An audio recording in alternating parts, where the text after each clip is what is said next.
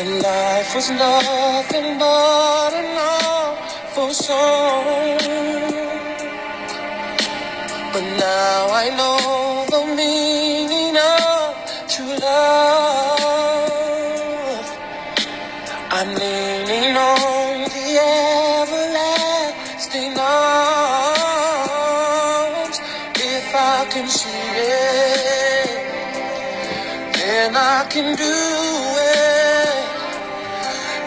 I just believe it, there's nothing to it. I believe I can fly. I believe I can touch the sky. I think about it every night and day. Spread my wings and fly away.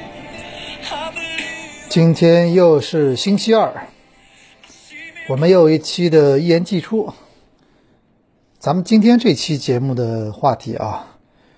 肯定和今天刚刚拿了一块金牌的一位中国选手是有关系的，那就是谷爱凌。今天早上我不知道你看没看那场比赛啊？今天早上我正好看了这个，呃，整个看了这个比赛的过程。从早上差不多十点十点多开始吧，呃，我我就觉得啊，就真的像就是在两天时间里面呢，我们就见证了，就是看隔着电视屏幕见证了两场类似这样的逆转的比赛。一场是我们知道中国女足那场决赛啊，另外一场就是我们说这个谷爱凌今天早上夺冠的这场比赛。其实有些相似之处啊，你你你注意看一下啊，因为你看，首先，呃，从过程来看，都是中国女足那天是零比二落后的逆境之下，对吧？其实很多球迷心里面也许都快放弃了。结果下半场先是扳平，然后伤停补时绝杀对手，完成夺冠。其实今天早上谷爱凌也是一样嘛，前两跳呢并没有占据第一名，虽然第一跳她她也很稳，是吧？她第一跳有个比较难度的动作。但第一跳的动作，她其实以前也做过啊。第二跳相对稳，然后呢，呃，跟她就是直接竞争这个金牌这个选选手呢，第一跳真的非常惊艳啊，那个动作当时得了一个超高的分儿。然后呢，这个关键是最后一跳啊，这我们后来知道故事了嘛。最后一跳其实谷爱凌那一下，她当时其实本来已经确保了奖牌了，但是她她还是选择搏了一下。这搏了一下之后呢？这个直接把自己从那个有奖牌，然后一下搏到了冠军，呃，甚至后面的后面在她后面出场的这个这这个就对手啊，也可能也是受这个他这个完美的发挥的影响，我觉得多少心理上会有一下，选了一个比较难度高的，然后没有完成好，然后后来最后一轮，对谷爱凌最后完成了逆转，就跟足球比赛差不多，整个四十八小时里面这两场啊，你知道吧？啊，所以我我觉得有些相似。你比如说啊，我我看到赛后的发布会，这个谷爱凌，谷爱凌这个小姑娘确实啊，咱们今天得好好聊聊。不是不是因为她特别热，是因为她今天确实呢，就是说，因为所有人都知道她是这次呃冬奥会咱们中国的代表团的一个就是这种比较引人瞩目的明星啊。赛前有那么多的商业广告，在在在电梯里打开电视、打开电视、打开手机、打开电梯。看到的好多都是谷爱凌，其实这种时候，其实心里面有有些人隐隐会有点担心，说啊，这个会不会把这小姑娘直接就就压力啊，压力之下嘛，人呢毕竟他不是机器人嘛，会不会就就就就整个的奥运会反倒发挥失常呢？但是呢，我觉得他让我们刮目相看，然后使得我们对呃对非常使得我们很多人开始非常有兴趣的想研究她，哎，这么一个不到二十岁的小姑娘是怎么样有这么强大的一个心心脏的啊？但是我觉得，我我觉得赛场上是一方面，还有一方面就是他这个赛后这个谈吐。其实你说十几岁的小姑娘啊，其实我们也看到一些，包括体育场也好，特别是一些，特别是娱乐圈也有一些十几岁的小姑娘，她们面对媒体，她们经常能做的就是就是笑，因为我觉得她们可能觉得我自己很多话会说错啊，那我不如就就就对着镜头笑就行了嘛。但是我觉得谷爱凌，我认为最最最难得一点什么呢？就我们说她今天的发布会啊，赛后他这过程中，他这几个月一直都是这样，因为他原来是美美国的国籍嘛，他那个的为了参加咱们为了代表中国参加这次奥运会，他他那个就前两年他转成了中国国籍，然后这次代表中国参加奥运会。其实这在社交主页上或者什么，他这个这有些网友对他，包括国外的网友对他这种一直都在的这种争议，包括我我刚看今天赛后发布会啊，也有记者直接问问他现在到底什么国籍，你这国际问题怎么？我觉得他回答的非常得体，超出他年龄的这种，超出他年龄的这个这个范畴了，因为他面对的这些问题都是非常敏感的问题，而且我觉得他他就敢于表达，所以我觉得这个确实我们要去研究一下他。呃，有有，我们就有研究这小姑娘的这种这种这种非常大的这个兴趣和愿望啊，所以今天节目咱们准备聊聊这个。首先我就想了，我我刚才接接接着一开始说的话题啊，我就觉得这个中国女足和谷爱凌今天这个夺冠其实有些相似之处，是吧？都是外界已经觉得啊差不多了啊，包括她不是赛后发布会说了嘛，她说她她第二跳跳完之后，她跟她妈那个打个电话，她妈这个跟她说着说那个你这个。他妈建议他跳一个比较稳的动作，好像是幺四四零那么哪个动作，就是说，你就确保自己赢牌就可以了，能站上领奖台就不错了，是吧？毕竟这个项目不是他强项，据说才练了一年多，是吧？他强项还在后面呢，哎，然后所以他妈觉得你这不是你强项嘛？你你你他他妈肯定想的比较成年人嘛，想的比较多，认为各种可能性都存在。哎，不不要出现心理有影响，没最后一跳，如果跳的太激进的话，心理受影响，或者说受伤或者怎么，他妈肯定想的比较多的，就建议他，就是说你就跳一个稳的动作，确保银牌就可以了。结果他没有听，哎，他选择去挑战了一个他从来没在这个这个跳没没在这个实实际实战中尝试过的动作。据说在那个什么很很简单的那种上上面练过，但是没有在这个包括蹦床上什么练过，就没有练过这，没有实际操作过。他可能脑子里面过过这动作，但没有好好练过。他想挑战一下，想搏一下嘛，是吧？但是在这个时候，他母亲其实我觉得啊，所以我我待会儿会聊聊啊，就是他这个他他的家庭教育，我们通过一些媒体报道，然后捕捉到其中的一些细节，就这么这么重要的时刻。他没有听自己呃母亲的，他母亲也没有说，你一定要听我的或者怎么怎么啊？你为什么不你你别孩子怎么不懂事儿什么？他没有说这个，他说嗯，反正如果你这样想，你可以去试一下。你你的这是你的你的比赛，你可以自己做决定。你看这回答多好，是吧？然后他就试了一下，然后他最终呢，就说这个一下博到了一个金牌。那跟跟女咱女足一样嘛，女足也是最后时刻，大家觉得很多人可能心里觉得啊，那个已经哎扳平已经很满足了，要么咱们打加时吧，咱们打点球吧。但是他们说不，我们要在九十分钟解决战斗，是吧？其实他是冒着风险的。昨天我跟几个女足呃那个球以前球员还在聊天呢，他们也说呢，那场比赛其实中国女足，你到后来因为你想赢球的时候，其实你冒着风险的，你冒你要冒着被对手赢球的这种可能。你们还记不记得中国女足那天，就说这个在最后补时的时候，就对方其实有一个绝绝杀中国女足的机会，呃，是面对守门员射射门被扑出来，又一个又又一次射门，然后还被被那个王小雪堵枪眼似的堵出去，这个球一进了，不就对方绝杀你了吗？是不是？所以我觉得啊，就是他们都选择了搏一下，可能搏的这个搏失败了以后，可能这后果都是。那就不是最后的冠军了，但是他们选择搏一下，结果搏到了这个冠军。我感觉啊，这个咱们咱们为什么喜欢体育或者什么，就在于这个体育呢，实力是有决定性因素，但是他有时候关键时刻那一下啊，挑战一下自己那一下，其实还是有时候对最后的结果有有有直接影响的。所以我们就觉得我们为什么热爱体育啊？它就是因为你赛前所有东西其实就是今天比赛场上决定，对吧？有无限的可能。这是咱们咱们热爱体育的原因之一吧。另外呢，我想回到这个这个谷爱凌的话题啊。其实今天我看到了大家有，我也发了条微博，发现后来呃很多朋友那微博评论特别多，大家在议论的特别热门的话题啊，就是其实我我我分享他的故事，只是想不不是说说他怎么，我只是想大家就每人你看能从这故事里看到不同的内容。你比如说啊。我觉得有些朋友可能确实也是很现实嘛，他看到了，哎，确实，你看他，他的起点真的很高，大家都看到了，他爷爷好像是斯坦福的，他爸是好像是哈佛的，是吧？然后他这个他妈妈也在国内是北大的，然后去国外呢，斯坦福读了一个美国读了一个研究生，然后呢，这个他起点确实啊，不管他是不是单亲家庭啊，呃，但是他这起点他真的就是非常高，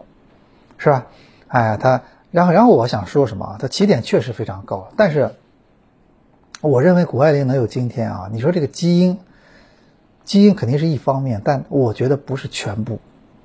咱们有一说，咱们客观的说啊，因为毕竟体育比赛是要靠你自己去站在赛场上的。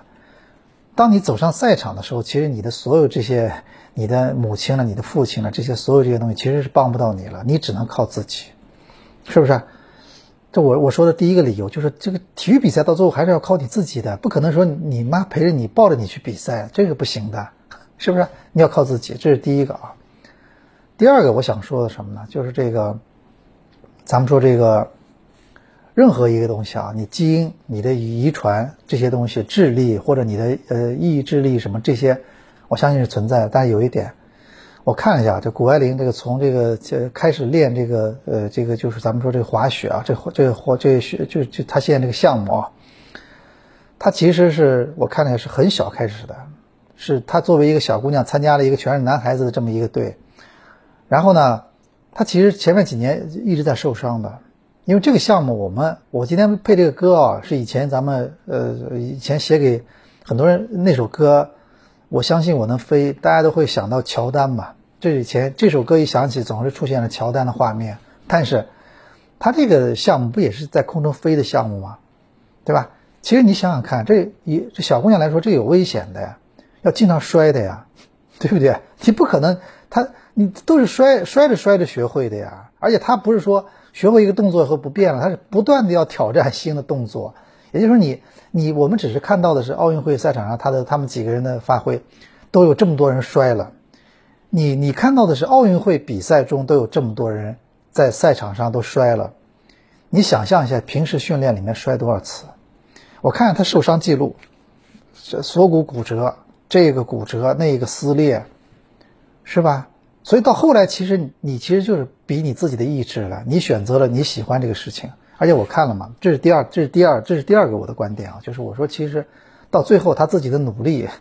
在这其中起到的作用是非常大的。第三个我想说什么，就是说你看啊，他这个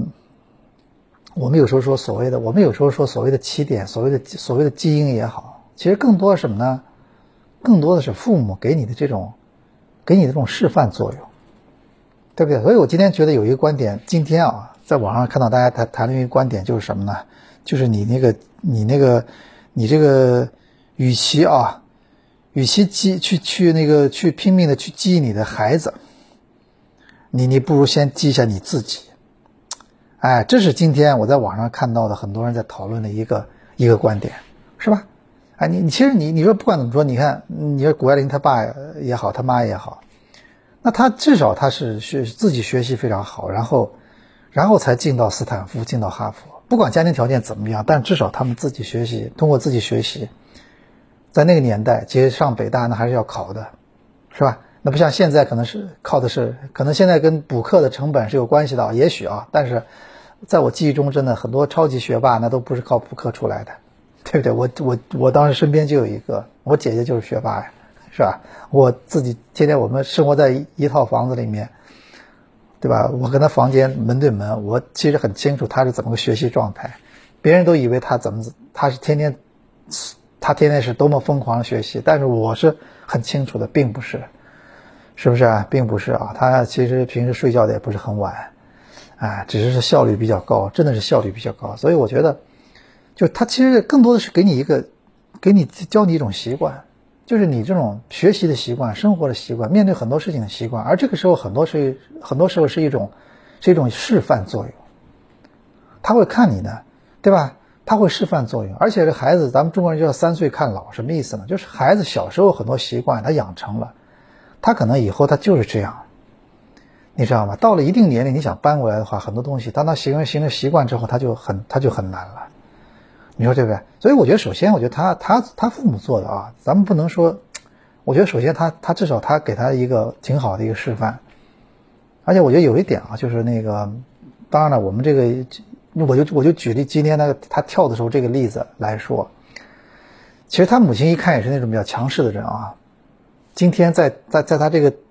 他他自己也说了嘛，第二跳完了以后，我给我妈打电话了，问他，肯定这肯定也是征求他的意见嘛，是不是？他最信任的人，他母亲嘛。那这时候如果他母他母亲其实给他建议了，如果他没他不听呢？其实有时候我们注意看身边啊，哪怕是孩子比谷爱凌还要大，二十多岁，哪怕三十多岁，有时候当你给孩子建议时候，他不听的时候，你会怎么样？你你我们看一下身边的人，他们会怎么样？是不是？那这时候你要你要表露出来对他的决定的强烈的一种一种反对，一种负面的话。其实我我是这么我这么理解的，我觉得今天这两呃第二跳之后，如果他他们这次沟通的时候，如果他母亲给他的是另外一种一种状态，就说啊你小孩子怎么不懂事儿？我跟你说这不是小事儿啊，这是奥运会啊！你现在稳稳的跳，你可能拿银牌；你如果不稳稳跳，有可能是银牌都拿不到，铜牌。你想想看，这个东西要等四年，你你你要想清楚啊，下次要等四年啊，怎么怎么？这一说他可能。我估计谷爱凌可能还是要做自己的决定，但是他会感觉到自己受挫了，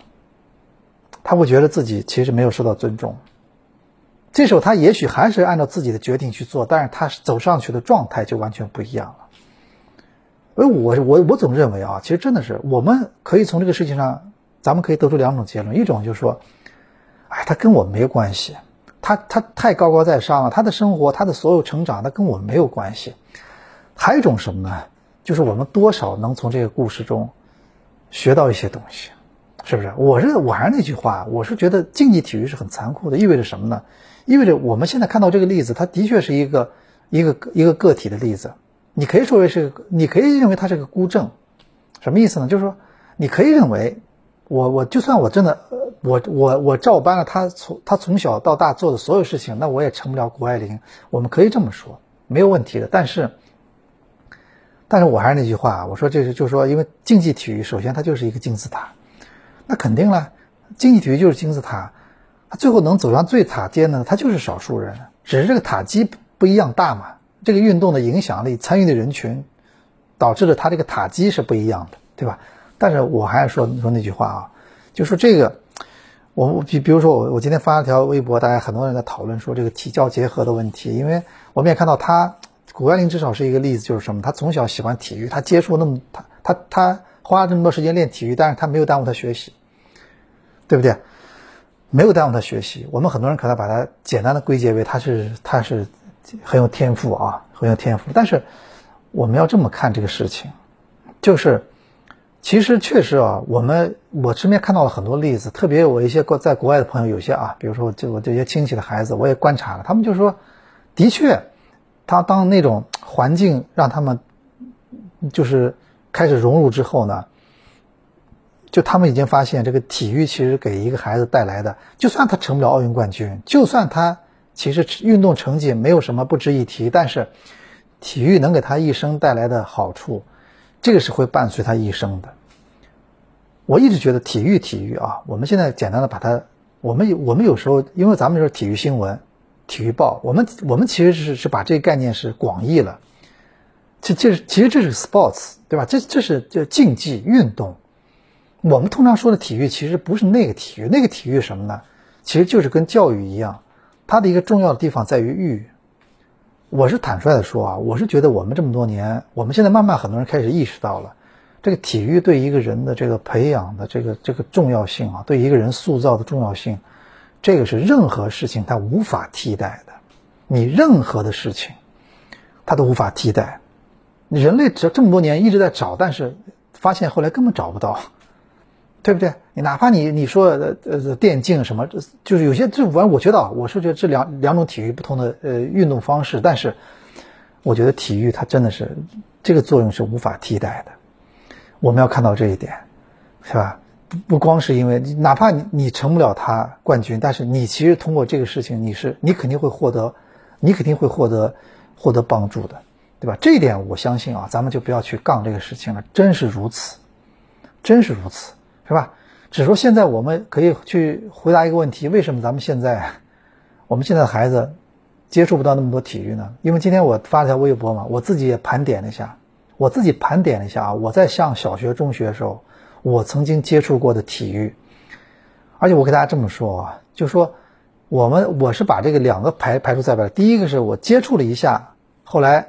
放弃了事情，我我排除了。第二个是我把体育课上的东西排除了。就你不要跟我说单杠、双杠这很多这这些东西有可能是体育课上的东西，我全部排除了。我就我就我就列了列了一一张单据嘛，我因为你看我我当时我父亲年年轻时候很喜欢打排球，他是他们大学以前他也是理工科的学生啊，理大大学排球队里面他是队长，但是我没有遗传他这个，因为他带了我接触了好几次，但是我觉得好像我不是很喜欢，我觉得隔着球网，觉得就反正不是很喜欢吧，后来我就没有去接触他，然后但是呢，你看啊，我接触了一下没没有进去，但是呢，我自己喜欢什么呢？我足球。我他们他当时都反对说足球这玩意儿挺危险的，我我也没踢出来什么，我也没踢出名堂，只是现在变成爱爱好了。但是啊，我可以跟你说，我参与当时参与的程度我是很疯狂的，我当时参与的程度是基本上接近于每天都要踢了，你知道吧？每天啊，就哪怕今天有比赛就踢比赛，没有比赛我自己下去练射门，练颠球，不颠一百多个，我因为。我们是我们上大学之后，我们不是足球课嘛？我们有足球课啊。我我清楚记得，我们当时考试嘛，考两个试，一个是射门，一个是颠球吧。颠球是一一一个球一分，一个球一分，啊，六十分。我颠了，我记得我颠了一百分。这个当时我们经常踢球的人颠球，对我们来说真的很轻松的，一百个就一百，好像是一百分。我记得我们又没有好多部位，就是两个脚，反正啊颠就行了嘛。我记得好像是颠的挺轻松的，当时当时颠球，然后。我上大学以后也是天天踢啊，真的一点不夸张啊，天天踢，你知道吧？哎，然后这工作之后坚持了一段时间，最后因为后来就不踢，因为觉得上了年纪嘛，就受伤这个代价太麻烦了嘛。我们一些同事一受伤打个钢钉一下半年什么，所以后来我也想算了嘛，半年拄拐杖上班。我们报社有个记者参加集团比赛，脚脚脚被弄一下打了钢钉，一年拄着拐杖。这个玩笑开大了是吧？这个确实咱们事情太多了，不好开这个玩笑，是不是？所以后来就放放弃了，这后后来就挂靴了呗。然后这个现在就跑跑步啊，游游泳。然后我就想，我当时你看，而且你看，我就我就我就自己足球哎，我喜欢上，我就天天踢。还有乒乓球，我那时候我就我我记得我小我中学小学我一直打乒乓球的，我打的挺好的。我那个到大学以后也打的。然后还有就是那个什么桌球。我说到说到说到这个，最早我们打的是那种美式桌球，然后后来有了斯诺克之后，我有段时间打斯诺克，而且我当时啊打桌球，我我是真的是，当时痴痴迷到什么程度啊？我真的是当时有段时间逃课去打，你知道吧？逃课去打，哎，而且跟一个跟一些社会人打，就是我们那儿有些台球厅啊，台球厅大家不知道那天打过没？就两个人，就谁要输了，谁要付这个付这个台球这个台台费的，要付这个钱的。然后呢，就就打，是吧？哎，然后这个打桌球，然后还有就是什么呢？还有就是那个跑步啊，还有那个滚铁环。我不知道你们知不知道当时那个运动项目滚铁环，我还参加过一个比赛，还拿过奖品，拿参加过我们学校的比赛，参加过当时的长跑比赛。那段时间啊，我这个寒假的时候，自己每天早上起来去跑步，哎，围着操场跑很多圈跑步啊，啊，然后这个。的确是，就是喜欢体，就是没有一个东西是驱使的，或者有功利的，是为了考，为了什么体育达标什么，没有一个，啊，就是引体向上这件事情很很烦人。当时好像老是要考试，所以就是引体向上，我真的练过，就是为了考试。但是别的事情，刚我跟你说这些所有这些东西，全是因为自己喜欢。还有滑冰，滑旱冰，当时我特我们家特意买了双旱冰鞋，我不知道你们滑过那种旱冰鞋吗？就最早的旱冰鞋，绑在鞋上的。也不便宜，我记在我印象中啊，前面有一块橡胶是像刹车一样的旱冰，旱冰你知道吧？哎，旱冰，然后我还滑过真冰，所以我我那里真冰里很滑雪，我们确实这个当时我觉得滑雪当时参与的人真的不多，因为滑雪必须毕竟有山，而且还有雪什么的，这个要求比较高。但是滑冰我们当时啊，就很多，你其实很多人滑冰是不是？现在上海滑冰肯定成本很高，你得要。到很多固定的地方，开着车老远去，然后还还，我当时我们当时就是什么呢？我们当时那个大学里面，我父母的大学里面，他有这个体育教研室，可以去借那个冰鞋。冰鞋，你知道吧？去给给说说谁谁谁的孩子，就是不要钱，给借给你。然后呢，冰鞋尺码好了以后，黑的冰鞋下面冰刀。然后呢，借了冰鞋之后，我们就附近是就是呃骑自行车，可能就就就五六十分钟，正好那个夏天是鱼塘，你知道吧？夏天是鱼塘，然后呢，这个到了冬天啊，这个鱼塘呢，这个就把那个就是变成了滑冰的地方，哎，有很多人旁边扫下了雪之后扫出那个冰道，然后你知道吗？然后中间是一个鱼塘，中间要开一个很大的孔，大家知道吧？要给这个鱼透气，要给里面的鱼要要透气啊，反正就开个孔。我清楚记得场景。哎呀，滑冰的时候那太爽了，然后就是耳边的风啊，一开始肯定也我们我们都是自己学会的，就是教练给我们讲过之后，就是也不是教练，就会滑的人给你稍微讲过之后，你自己开始去学，全是这样学会的。学会之后那感觉啊，我也滑完真冰以后，你觉得滑旱冰这件事情太幼稚了，就那感觉滑冰手背在后面刷刷刷围着那个跑道啊，那感觉啊。然后我我跟你说，有一次我的经历特别有意思，什么的？有一次，它不是那个旁边呃一圈那个跑道一样的嘛，一个鱼塘的一圈，然后它中间呢，它也扫了一些这种横的，就是像那个呃就是横截面的跑道。有一次呢，我当时滑的可能也是头头脑发热了，歘一下到中间直接呃横着过来，然后在它那个中间开了很大那孔，两米差不多直径有两米那个孔跟前才发现，咔一个刹车刹住了。否则的话，我当时想，我掉到冰，我掉到这个冰窟窿里面，关键是当时旁边还没有什么人，你想想，那不挺吓人的吗？啊，所以你看，都是自己喜欢嘛，兴趣真的最好老师。但我觉得后来确实，我我那学习呢有点影响，但是后来也也没有太影响，毕竟现在不也不也工作了嘛。所以，所以我感觉啊，咱们就说我今天发了帖子，我说你看我们那个时候，我们可以接触这么多体育。然后我上上大学之后呢，因为哎我就开始游泳了，啊，学会游泳了。啊，你看，就是我们接触，因为游泳，我们我跟你说，我们为什么小学我我我现在回想起来，小学中学为什么我没有去游泳啊？因为当时那个游泳池呢人太多了，而且距离有点距离。但是呢，那个呃，我们有很多朋友在旁边的那种河，还有那种渠沟里游。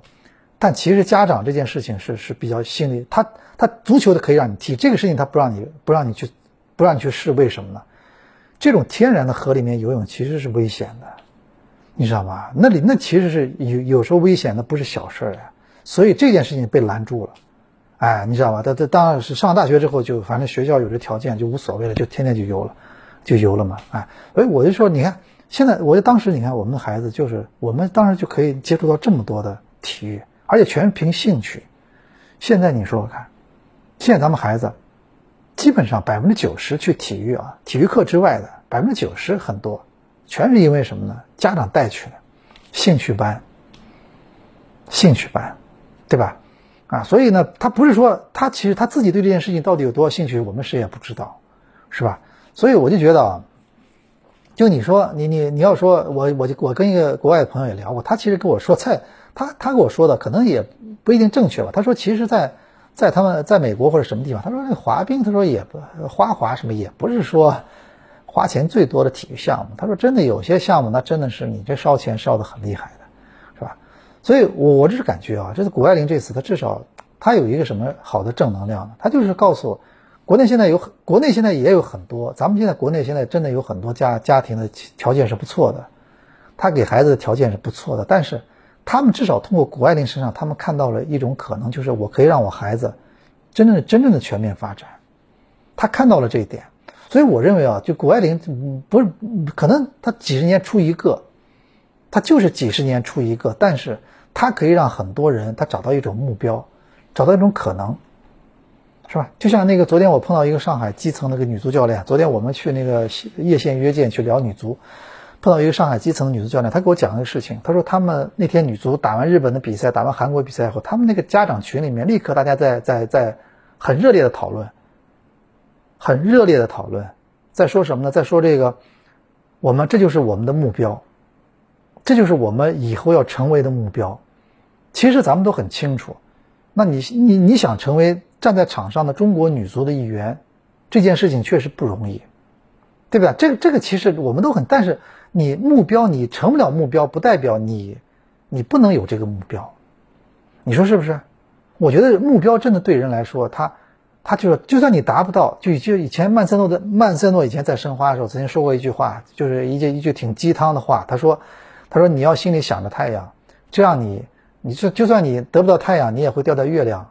月亮的怀抱里。他的意思很简单，你想着那个更好的，你那更好的得不到之后，你可以到一个什么呢？你可以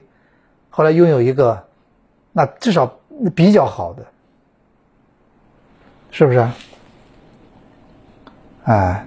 是不是？所以我觉得这个事情啊，也是我们觉得挺感慨的一个，嗯，才一不小心按掉了啊。我看那个这两段能不能拼在一起？刚才聊了三十分钟，然后这个呃一下按掉了，然后那个我们今天今天其实聊的话题啊，就是今天那个这一天冬奥会的最大的明星谷爱凌啊，其实关于她的话题还可以谈很多的，是吧？但是我就觉得咱们奥运会呢，的确是那个这个确实是一个我们呃还是会有就说很多正能量的这么一个。这么一个舞台啊，四年一次，我觉得也是挺开心的。就是每到四年这么一段时间里面，体育成为每个人都在议论的话题。不管怎么说，我还是我还是希望啊，这个奥运会之后，我们能有更多的、更多的朋友能这个能参与体育。我刚刚说过了嘛，你看体育，你真的是有乐趣，但是体育其实真正的更大乐趣在于参与其中。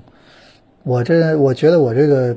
现在不管怎么说，我觉得我这个确实啊，有些东西我们我我觉得体育就是一个让孩子用兴趣去筛选的过程，是吧？你比如说，我觉得我觉得啊，就咱们这肯定很多人朋友说，我们现在我们现在国内的氛围确实跟一些地方是不太一样的，因为呃你也知道，我上次看到咱们很多朋友其实冬天都喜欢家里打牌或者什么，这这也很现实，这是而且现在孩子的学习压力。我们都很理解，啊。你看我们那会儿，我们那会儿其实你看就这么我这么参与体育，我不是后来还也没耽误吗？现在你说你敢吗？而且我这两天遇到很多青训教练，他们跟我说的最多一句话就是说，我遇到很多青训教练，他们跟我说最多一句话就是他们这个，他们这个就说这个，一到了五六年级以后，开始参加他们体育锻炼的体育的这个活动，这个孩子就会断崖式的就就会下就会就会减少。一下就没了，消失了。那为什么会消失？那有没有上初中了吗？升学压力很大，试错成本很高，是吧？而且而且，我觉得还是氛围，就是氛围。其实你看，你看啊，我们看最近其实好几个，我觉得有时候想想就可惜了。为什么呢？啊，我们其实最近我们看到这个这次奥运会上有很多可能也是，不管是代表哪个国家吧，他们这个是在海外的华人嘛，像谷爱凌是代表中国，还有的有些选手代表美国，他们。在他们也是父母都是知知识分子，我们看到了父母就是知识分子，没有没有什么体育的太强烈的这种，不是这种顶级运动员，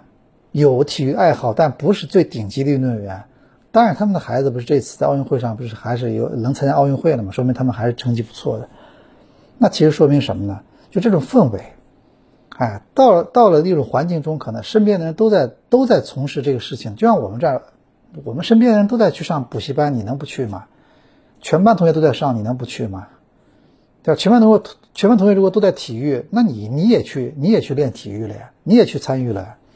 是吧？所以我觉得这个真的是，我还是希望咱们这个奥运会啊，不要不要大家不要光是呃这个，我希望我们能发展到后来，就不要大家都是光看，还是这个国家也好，社会也好，能创造更多的条件，让我们能参与其中。其实我这么认为，这么多年啊，这个城市在扩建中，其实这个这个问题是现在是在亡羊补牢。其实是有问题的。我们的体育场，我记得小时候我们楼下就可以踢球，现在弄堂里，现在你什么地方你让你踢球呢？踢球是需要最好有人的嘛，有有几个人小伙伴能一起的。现在你看有吗？没有那么多的。所以我觉得这也真的是一个氛围啊。我们还是希望每次奥运会咱们能很多人从从看体育变成真的喜欢体育，这是我们，这是我们就就就非常非常希望。非常希望能能就说能能能那个在每次的这种，呃，我们说这种大赛之后啊，大赛之后能发生的事情，啊，然后这呃以上呢，就是咱们本期一言既出的全部内容，我们下期再见。I believe I can fly.